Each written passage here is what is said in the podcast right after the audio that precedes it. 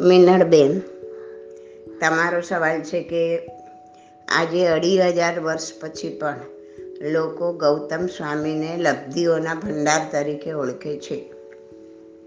તો તેમને કેવી કેવી લબ્ધિઓ પ્રગટી હતી? લબ્ધિ અને સિદ્ધિ વિશે કંઈક જણાવો. ઓકે. ગૌતમ સ્વામીને ઘણી બધી લબ્ધિ પ્રગટી હતી. એમના હાથનો સ્પર્શ થાય ને કોઈને, તો એ જીવના દુઃખ, દર્દ દીનતા બધું દૂર ચાલ્યું જાય. એમના મળ, એ દુર્ગંધ મારતા મળ નહોતા, પણ રોગોને દૂર કરનારા સુવાસિત ઔષધો હતા. આશ્ચર્ય થાય છે ને? વાંચીને આ બધું પોસિબલ છે. એક ઇન્દ્રિયથી બીજી ઇન્દ્રિયનું કામ લઈ શકતા હતા. એટલે આંખનું કામ, કાનથી, કાનનું કામ, નાકથી, એક ઇન્દ્રિયથી બીજી ઇન્દ્રિયનું કામ લઈ શકે. એવી લબ્ધિ હતી. પછી આકાશ ગમન કરી શકતા. સામેલાના મનને જાણવું અને દૂર દૂરની ઘટનાઓને અને વસ્તુઓને જાણી લેવી. એ તો બધું એમના માટે રમત વાત હતી. સૂર્યના કિરણોના આધારે દુર્ગમ પહાડ ઉપર જઈ શકતા. જ્યાં જઈ ન શકાય એવો કે જ્યાં ચડી ન શકાય એવો પર્વત એના પર જેમ આપણે દોરડું લઈને ચડીએ ને એમ સૂર્યના કિરણોનો આધાર લઈને ચડતા. પછી ઈશારા માત્રથી એવો ઝેરને દૂર કરી શકતા પોઈઝનને. ને અંતરના વેધક તેજ એટલે તીવ્ર પ્રકાશ, તેઓ બહાર વહાવી શકતા હતા. એમના અંગૂઠામાં એવું અમૃત વસ્તુ કે જે વસ્તુનો એનો સ્પર્શ થતો, જે વસ્તુને એમનો સ્પર્શ થતો અંગૂઠાનો, તો એ વસ્તુ અખૂટ બની જતી. તમને ખબર છે ને, અષ્ટાપદની યાત્રા વખતે ગૌતમ સ્વામીએ થોડીક ખીરમાંથી પંદરસો ત્રણ તાપસોને પારણું કરાવ્યું હતું. એક હજાર પાંચસો ને ત્રણ તાપસો. અરે આવી તો કંઈક કંઈક સિદ્ધિઓ અને લબ્ધિઓના એ સ્વામી બન્યા હતા. પણ ગુરુ ગૌતમ આટલી બધી લબ્ધિઓના ભંડાર હોવા છતાં વાહવાની કામના કે મોટાપણાનું અભિમાન એવું કાંઈ જ એમને હતું નહીં. એ એકદમ જળકમળની જેમ અલિપ્ત હતા. એકદમ નોર્મલ હતા. તો આ વસ્તુ યાદ રાખવાની જરૂર છે. ઘણા સાધનામાં આગળ વધે ને એટલે થોડા ઘણા આવા ચમત્કારો આવે. આટલા બધાને પણ નામ નામ પૂરતા, એકાદ પણ આવું આવી ચમત્કાર આવ્યો ને એટલે એ માણસ એકદમ ગુમાનમાં ફૂલાઈ જાય, બધાને કહેવા લાગે, મારું તો આમ થાય છે, મારું તો આમ છે. ચમત્કાર બતાવવા લાગે, ચમત્કાર કરવા લાગે. તો સમજવાનું કે એ વ્યક્તિ જેટલા પગથિયા પર ચડ્યો છે, ત્યાંથી હવે લપસ લપસી જશે. આગળ નહીં જઈ શકે. જો સાધકને ખરેખર આગળ વધવું હોય, તો આ બધું પચાવતા આવડવું જોઈએ. હું ઘણી વ્યક્તિને કહેતા સાંભળું છું, મારી જોડે વાત પણ કરતા હોય છે. અમને તો આમ થાય છે, અમે તો ક્યાંય જઈને ઊભા હોઈએ, કોઈ દુકાનમાં તો ત્યાં, અમે ઊભા હું ઊભી ત્યાં સુધીમાં બીજા પચીસ ત્રીસ જણ ત્યાં આવી જાય એમ. એટલે મારો એવો પ્રભાવ છે, આમ આમ પ્રભાવ છે, આમ છે, તેમ છે. આ બધું સંભવિત છે, અસંભવિત નથી. પણ એ વસ્તુનું શું કહેવાય આપણામાં, એ કહેવાની ઓલી ભાવના થવી, એટલે કે બધાને આપણું સારું દેખાડવું, વાહ વાહ કરાવી, એનો પ્રચાર કરવો, એવા ચમત્કાર કરવા, એ વસ્તુ આવવી ના જોઈએ. અને આવે તો સમજવાનું કે ત્યાંથી પડ્યા. હવે આગળ જવાનો રસ્તો બંધ થઈ ગયો. ખ્યાલ આવ્યો? એટલે ઘણા તમે કહો છો ને, આવા ચમત્કાર કરે છે, બધું સંભવિત છે. અને સાધનાથી થાય છે.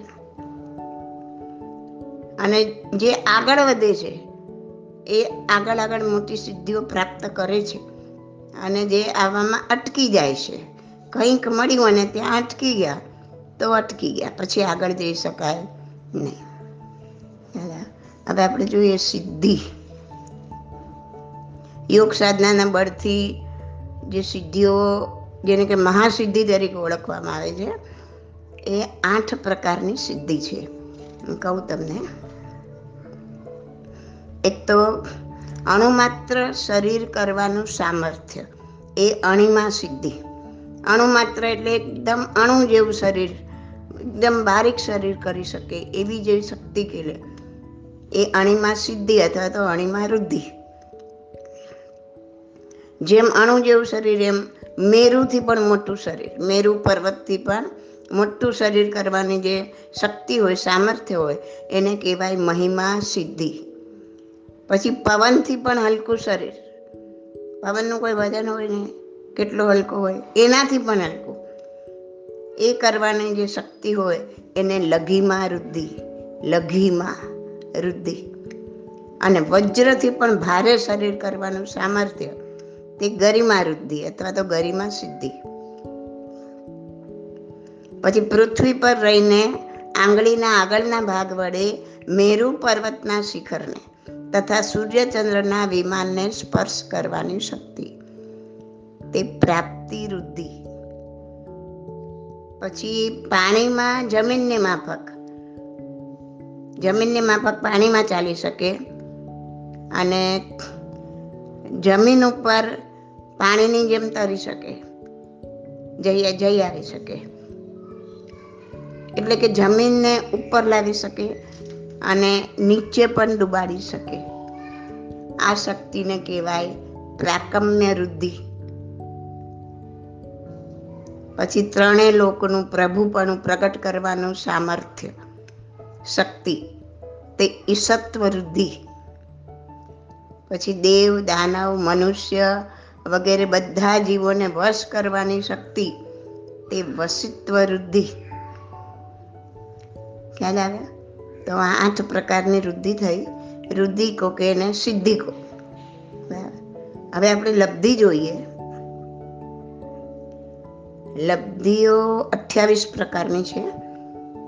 આમો સહી, વિપો સહી, ખેલો સહી, જલો સહી, અચ્છા, સમજાવું. આમો સહી એટલે શરીરના સ્પર્શ માત્રથી રોગ મટી જાય. વિપો સહી એટલે મળમૂત્ર થકી સર્વરોગ જાય. ખેલો સહી એટલે શ્લેષ્મ, કફ શ્લેષ્મ થકી સર્વ રોગ જાય. પછી જલ્લો સહી, એટલે શરીરના મેલથી સર્વ રોગ જાય.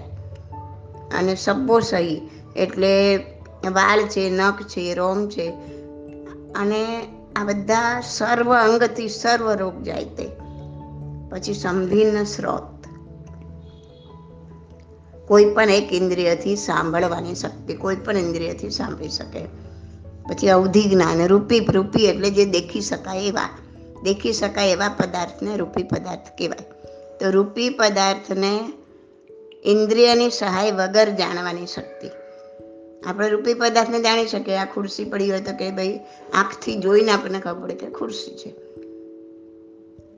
પણ ઇન્દ્રિયોની બિલકુલ સહાય વગર એ રૂપી પદાર્થોને જાણી શકે. પછી મન પરજ્ઞાન ગર્ભજ પંચિન્દ્રના મનના ભાવ જાણવાની શક્તિ.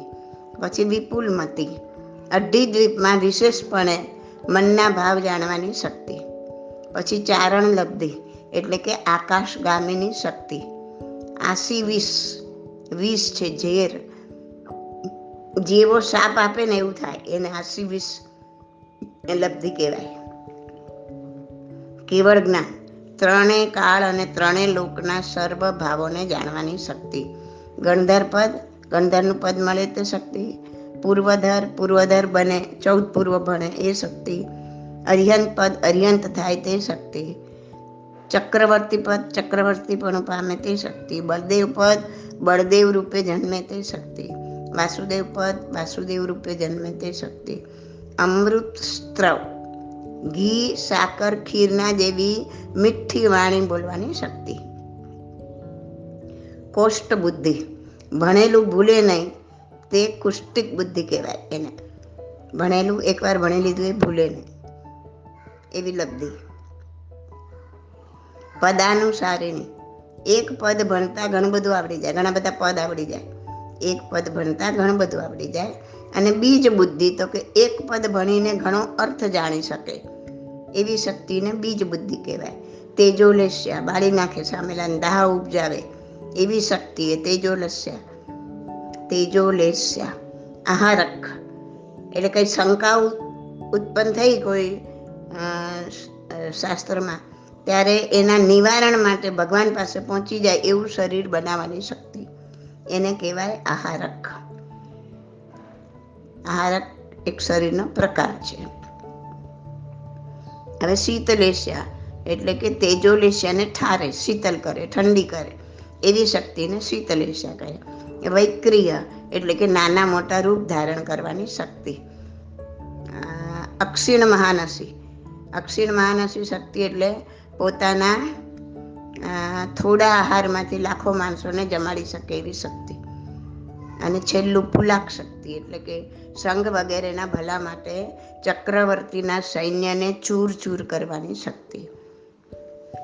તો ખ્યાલ આવ્યો આ? શું લબ્ધિ છે શું સિદ્ધિ છે, અને ગૌતમ સ્વામીને કેવી કેવી લબ્ધિ હતી. Okay?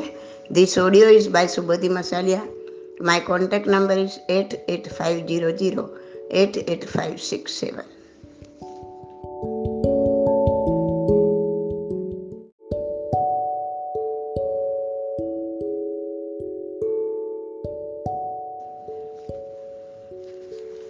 શાસ્ત્રમાં આવતા ઉદાહરણ દ્વારા જીવ દયા સમજાવો.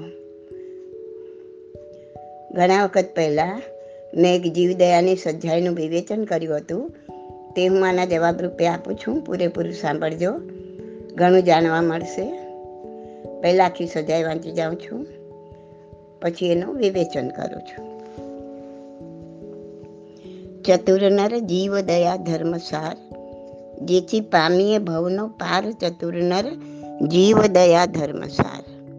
ગજબ હવે સસલો ઉગરી ઓરે, કરુણા રસાણી અપાર. શ્રેણિકને ગીર ઉપન્યો રે અંગજ મેઘ કુમાર ચતુર્નર જીવ દયા ધર્મસાર. વીરવાંડી વાણી સુણી રે, લીધો સંજમ ભાર.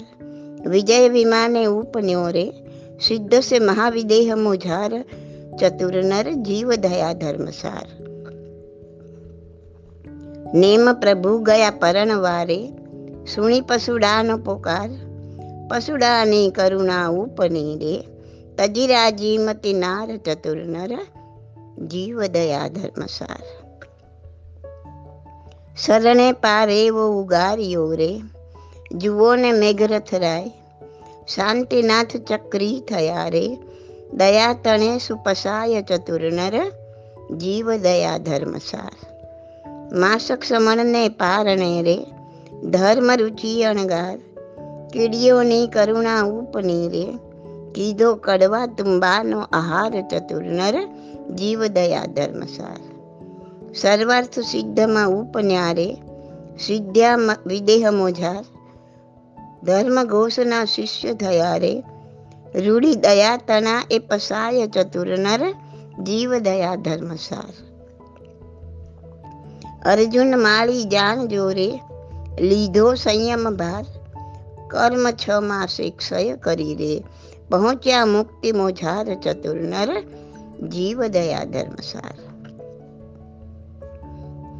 દેવકી નંદન સુહામણા રે નામ તે ગજ સુકુમાર દગદગતી સગડી સહી રે આની દયા રે અપાર ચતુર્નર જીવ દયા ધર્મસાર. એ ધર્મ છે સુરતરુ સમોરે જેહને શીતળ છાય. સેવક તો સેવ જોરે, એહ છે મુક્તિનો દાય ચતુર્નર જીવ દયા ધર્મસાર. આ સ્વાધ્યાયમાં કવિશ્રીએ એક એક ઉદાહરણ દ્વારા એ સમજાવવાનો પ્રયત્ન કર્યો છે. કે આ જીવદયા ધર્મ કલ્પવૃક્ષ સમાન છે, જેની શીતળ છાયમાં જીવ સાતા પામે છે. જો આ જીવદયા ધર્મનું નિત્ય સેવન કરવામાં આવે, તો એ ધર્મ મુક્તિદાયક છે, મોક્ષ અપાવનાર છે. કવિ શ્રી મેઘકુમારનો દ્રષ્ટાંત આપે છે કે ત્રીજા ભવે મેઘકુમાર વૈતાઢ્ય પર્વતની ભૂમિમાં છ દાંતવાળો હાથી હતો. એક વખત વનમાં દાવાનળ લાગ્યો. તેનાથી ભય પામી તરસ્યા એવા હાથી કિચડવાળા સરોવરમાં પેઠો પાણી પણ મળ્યું નહીં ને કિચડમાં ખૂંપી ગયો. ઘણા વૈરી હાથીઓએ આવીને તેને દાંતના પ્રહાર કર્યા. સાત દિવસ સુધી ભૂખ્યો, તરસ્યો, ઘણી પીડા અનુભવી અને મરીને વિંધ્ય ભૂમિમાં ચાર દાંતવાળો હાથી થયો. ત્યાં પણ અગ્નિ અગ્નિ લાગેલો જોઈને એને જાતિ સ્મરણ જ્ઞાન થયું. પૂર્વ ભવ જોયો.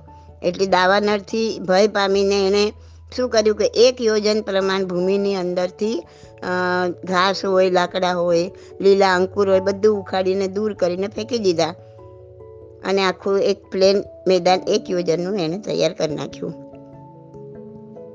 એક વખત ફરી દાવાનળ પ્રગટ્યો. તે વખતે આ હાથી એટલે કે આ મેઘકુમારનો જીવ. પરિવાર સહિત પહેલા એક યોજનવાળા મંડપમાં આવી ગયો. બીજા ઘણા વંચર પ્રાણીઓ પણ ત્યાં આવ્યા. તે વખતે હાથીએ શરીર ખણવા માટે એક પગ ઊંચો કર્યો. એવામાં એક સસલો બીજી કોઈ જગ્યા ન મળવાથી હાથીના પગની નીચેની જગ્યાએ આવીને ઊભો રહી ગયો. પગ મૂકવા જતા હાથીએ સસલાને જોયો. એને સસલા પર દયા આવી કે હું પગ નીચે મૂકીશ તો બિચારો સસલો ચગદાઈ જશે. જુઓ તિર્યંશના ભાવમાં પણ કેટલી જીવદયા. અને આપણે મનુષ્યો જીવતે જીવ, સસલાના વાળ ખેંચીને કાઢીએ. એની આંખોમાં શેમ્પૂ નાખીને પરીક્ષણ કરીએ. એના ફરના કોટને પર્સ બનાવવા એની ચામડી ઉખેડી નાખીએ જીવતે જીવ મારી નાખીએ. જરા વિચાર તો કરો, કેટલી હદે આપણું લેવલ નીચે ઉતરી ગયું છે. ને છતાં કહીએ, અમે તો જૈન. આપણે આ હાથીને જૈન કહીશું કે આપણી જાતને. અઢી દિવસે દાવાનળ શાંત થયો. ત્યાં સુધી હાથીએ પગ ઊંચો જ રાખ્યો. તેથી પગ અકળાઈ ગયો. શરીર પણ સ્થૂળ હતું, જાડું હતું. તેથી જેવો પગ નીચે મૂકવા જાય છે, ત્યાં પોતે નીચે પટકાઈ જાય છે. ઘણી વેદના ભોગવી, મૃત્યુ પામી, જીવદયાના પરિણામથી મગધ દેશમાં રાજગૃહ નગરે શ્રેણિક રાજાની રાણી ધારિણીની કુક્ષીએ પુત્ર પણ પુત્રપણે ઉત્પન્ન થયો. તે જ આ મેઘકુમાર રાજા. તેમણે મહાવીરની દેશના સાંભળી, વૈરાગ્ય પ્રાપ્ત થવાથી દીક્ષા અંગીકાર કરી, નિર્મળ ધ્યાન વડે આયુષ્ય પૂર્ણ કરી, અનુત્તર વિમાનમાં દેવપણે ઉત્પન્ન થયા. ત્યાંથી ચબી મહાવિદ્ય ક્ષેત્રમાં મનુષ્યપણું પામી મોક્ષે જશે. તો આ દ્રષ્ટાંત દ્વારા તમે જોયું કે એક તિર્યંચના ભવમાં કરેલી આટલી જીવદયાએ મેઘકુમારના જીવને કેવું પુણ્યાનુબંધી પુણ્ય બંધાવ્યું કે જેઓને મોક્ષ સુધી એને પહોંચાડશે. હજુ જરા ઊંડાણમાં જાઓ. તો ખબર પડશે કે ભગવાને કહેલી એક એક વાતમાં કેટલું તત્વજ્ઞાન પીરસ્યું છે. જુઓ, છ દાંતવાળા હાથીના ભાવમાં પણ મેઘકુમારના જીવે કેટલી વેદના સહન કરી. કાદવમાં ખૂંપવું ભૂખ્યા તરસ્યા, બીજા હાથીઓના દાંતનો પ્રહાર સેવો. પણ આ એની અકામ નિર્જરા હતી. એની ઈચ્છાથી નથી સહ્યું. ફરજિયાત સહેવું પડ્યું અને સહ્યું છે. માટે આટલું સહન કરવા છતાં તેને તિર્યંચપણું જ મળ્યું. પાછો હાથીનો જ ભાવ ઈચ્છા રહિત અને આર્ત ધ્યાન સહિત જે સહન કર્યું, તેનું પરિણામ તિર્યંચ ગતિ. જ્યારે ચાર દાંતવાળા હાથેના ભાવમાં મેઘકુમારના જીવે જે સહન કર્યું, તે પોતાની સ્વેચ્છાએ કર્યું. એટલે કે તે સકામ નિર્જરા થઈ, જેનાથી કેટલાય કર્મનો ભૂક્કો બોલાઈ ગયો. વળી ક્ષમતા ભાવે સહન કર્યું, જેથી સદગતિ મળી, માનવ ભાવ મળ્યો. શાસ્ત્ર કહે છે કે, એક હજાર વર્ષ અકામ નિર્જરા કરતા જેટલા કર્મ ન ખપે, તેટલા એક દિવસની સકામ નિર્જરાથી ખપી શકે છે. ફક્ત સમજવા માટે આંકડા છે તો જોયું, ચાર દાંતવાળા હાથીની સકામ નિર્જરા, પ્લસ દયાભાવ, પ્લસ ક્ષમતા ભાવ જેના દ્વારા એ ફટાફટ મોક્ષની સીડી ચડી જશે. કવિશ્રી બીજા ઉદાહરણમાં નેમ પ્રભુનું જીવદયાનું ઉદાહરણ આપે છે. કે રાજુલને પરણવા ગયેલા નેમકુમાર પશુઓનો પોકાર સુણીને હૃદયમાં અત્યંત કરુણા ઉપજે છે કે એક સ્ત્રીને કારણે આટલા પશુઓનો ઘાત. ના ના, નહીં નહીં, સારથી રથ પાછો વાળા ઇતિહાસમાં આવું દ્રષ્ટાંત અજોડ છે. અને હર્ષ ગેલા બનેલા પશુઓની વાર્તા સાંભળવી છે કવિએ કરેલી કલ્પના જુઓ. હરણી હરણલાને કહે છે કે હવે તું કામ પોકાર કરે છે? નેમકુમાર આવ્યા છે, આપણે છૂટી જઈશું. સાબર સાબરીને કહે છે કે ત્રિભુવનનો તાત આવ્યો છે. હવે તો આપણે આપણા જાયાને જોઈ શકીશું. રોજ રોજડીને કહે છે કે દયાળુ દેવ આવ્યો છે. હવે ઘડી ઘડી ઊંચી નીચી નહીં થા, ખુશ થા.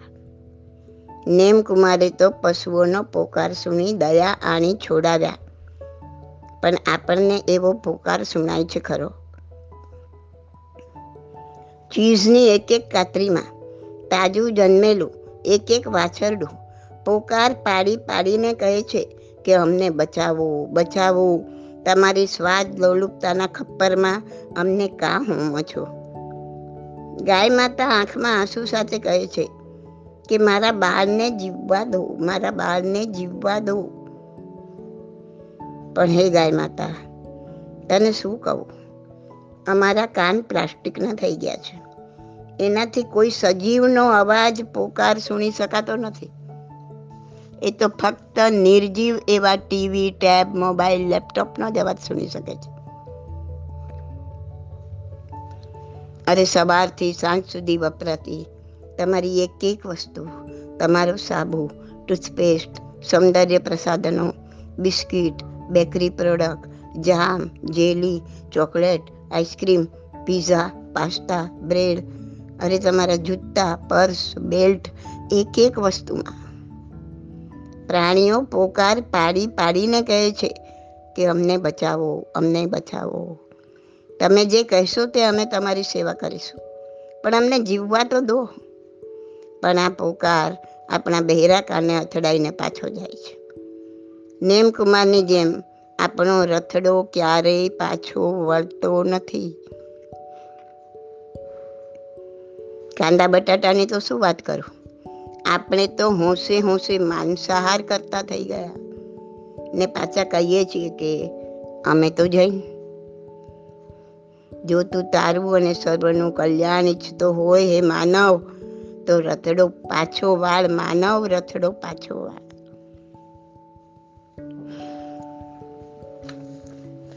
આ જીવદયાની સજ્જાઈમાં એક ઉત્કૃષ્ટ ઉદાહરણ આપ્યું છે મેઘરથ રાજાનું.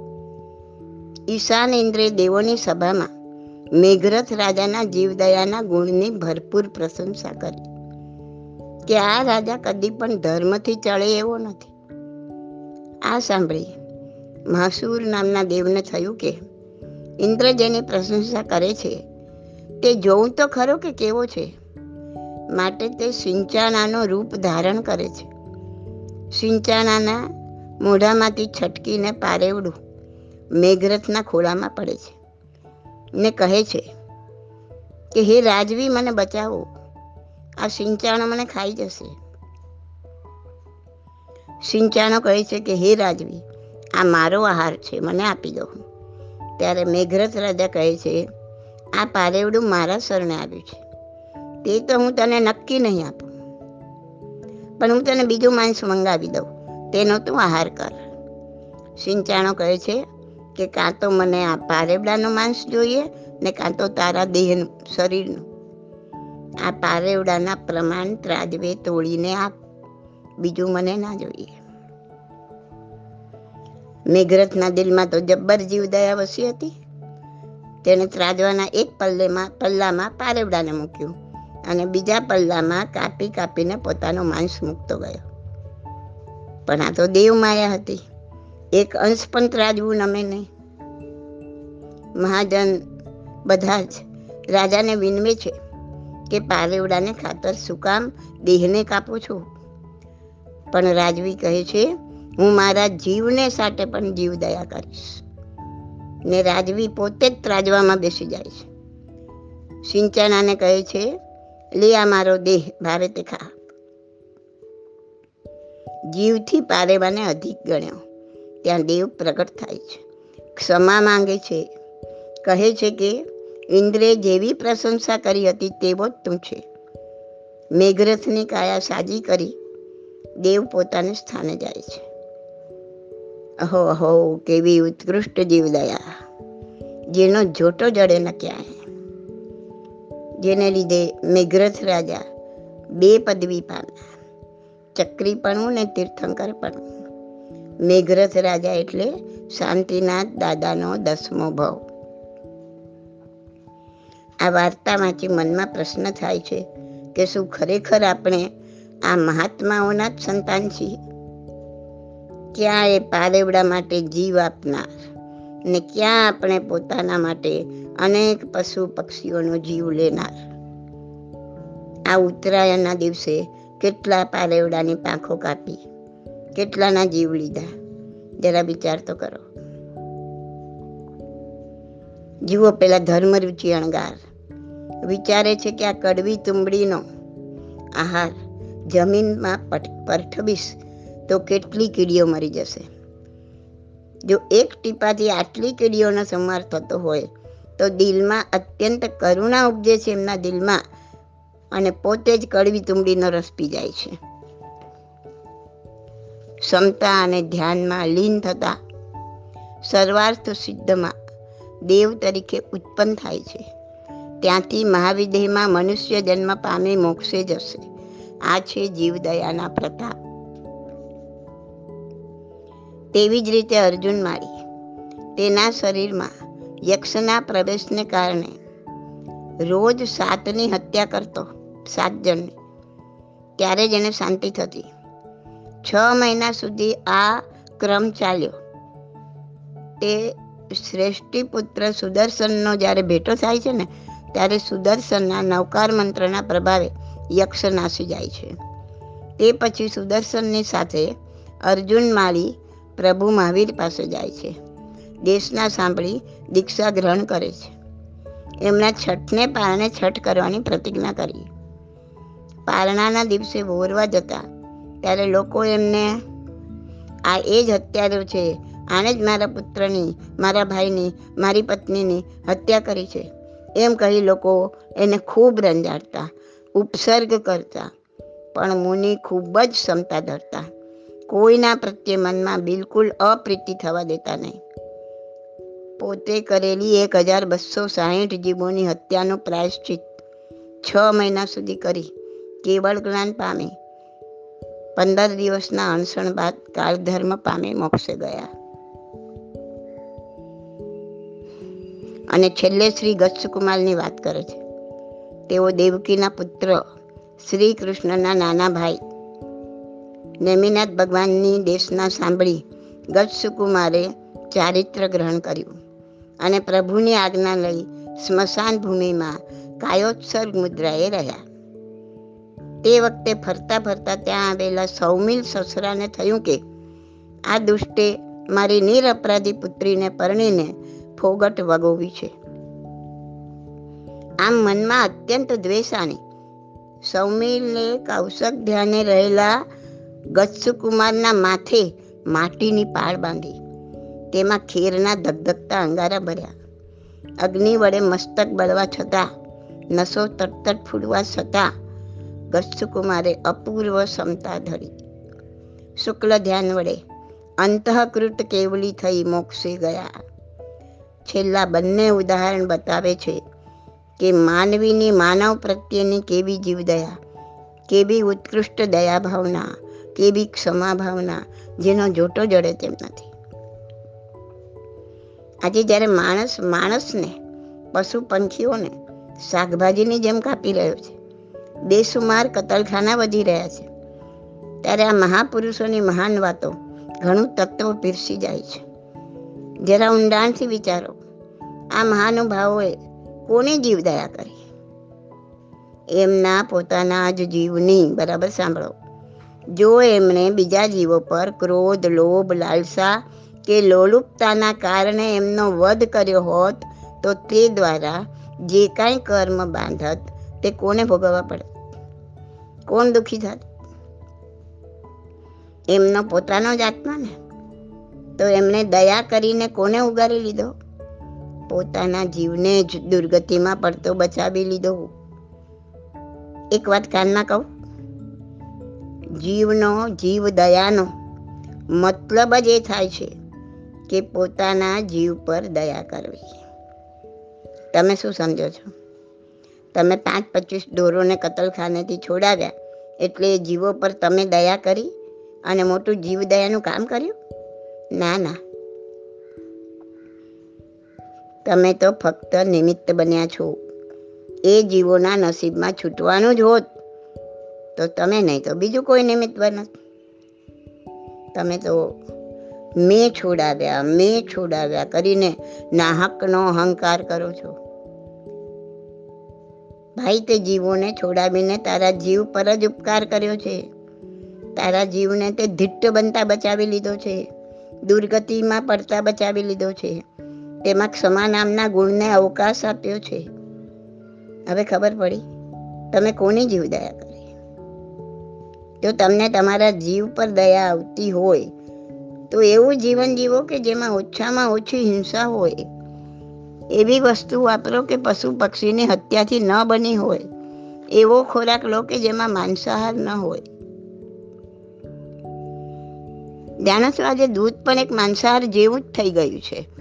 દૂધ વધારવા માટે પ્રાણીઓને વારંવાર કૃત્રિમ ગર્ભાધાન, જેનાથી એમના હાડકાં નબળા પડી જાય. ઊભા પણ ના રહી શકે. એટલે પાંચ છ વર્ષમાં જ એમને કતલખાને ધકેલી દેવાય. જે પશુઓ કુદરતી રીતે પંદર વીસ વર્ષ જીવે, એની પાંચ છ વર્ષમાં આ હાલત થાય છે. દૂધના એક ગ્લાસમાં તમે દૂધ નથી પીતા, પણ પશુઓની વેદના એન્ટીબાયોટિક દવાઓ, કેમિકલ, ઓક્સિટોસિનના ઇન્જેક્શનો, આ બધું પીવો છો. ખરા અર્થમાં જીવદયા કરવી હશે, તો કતલખાના આધારિત ચીજ વસ્તુની ડિમાન્ડ ઘટાડો, માંગ ઘટાડો અને અહિંસક વસ્તુની માંગ વધારો. ખાવા પીવાની, પહેરવા ઓઢવાની જે જે હિંસક વસ્તુઓ છે, એનો ત્યાગ કરો. સંપૂર્ણ ન થઈ શકે તો થોડી છૂટ રાખીને બાકી બધું ત્યાગ કરો. તો જ જીવદયા તરફ એક ડગ ભરાશે. This audio is by Subodhi Masalia. My contact number is 88500 88567.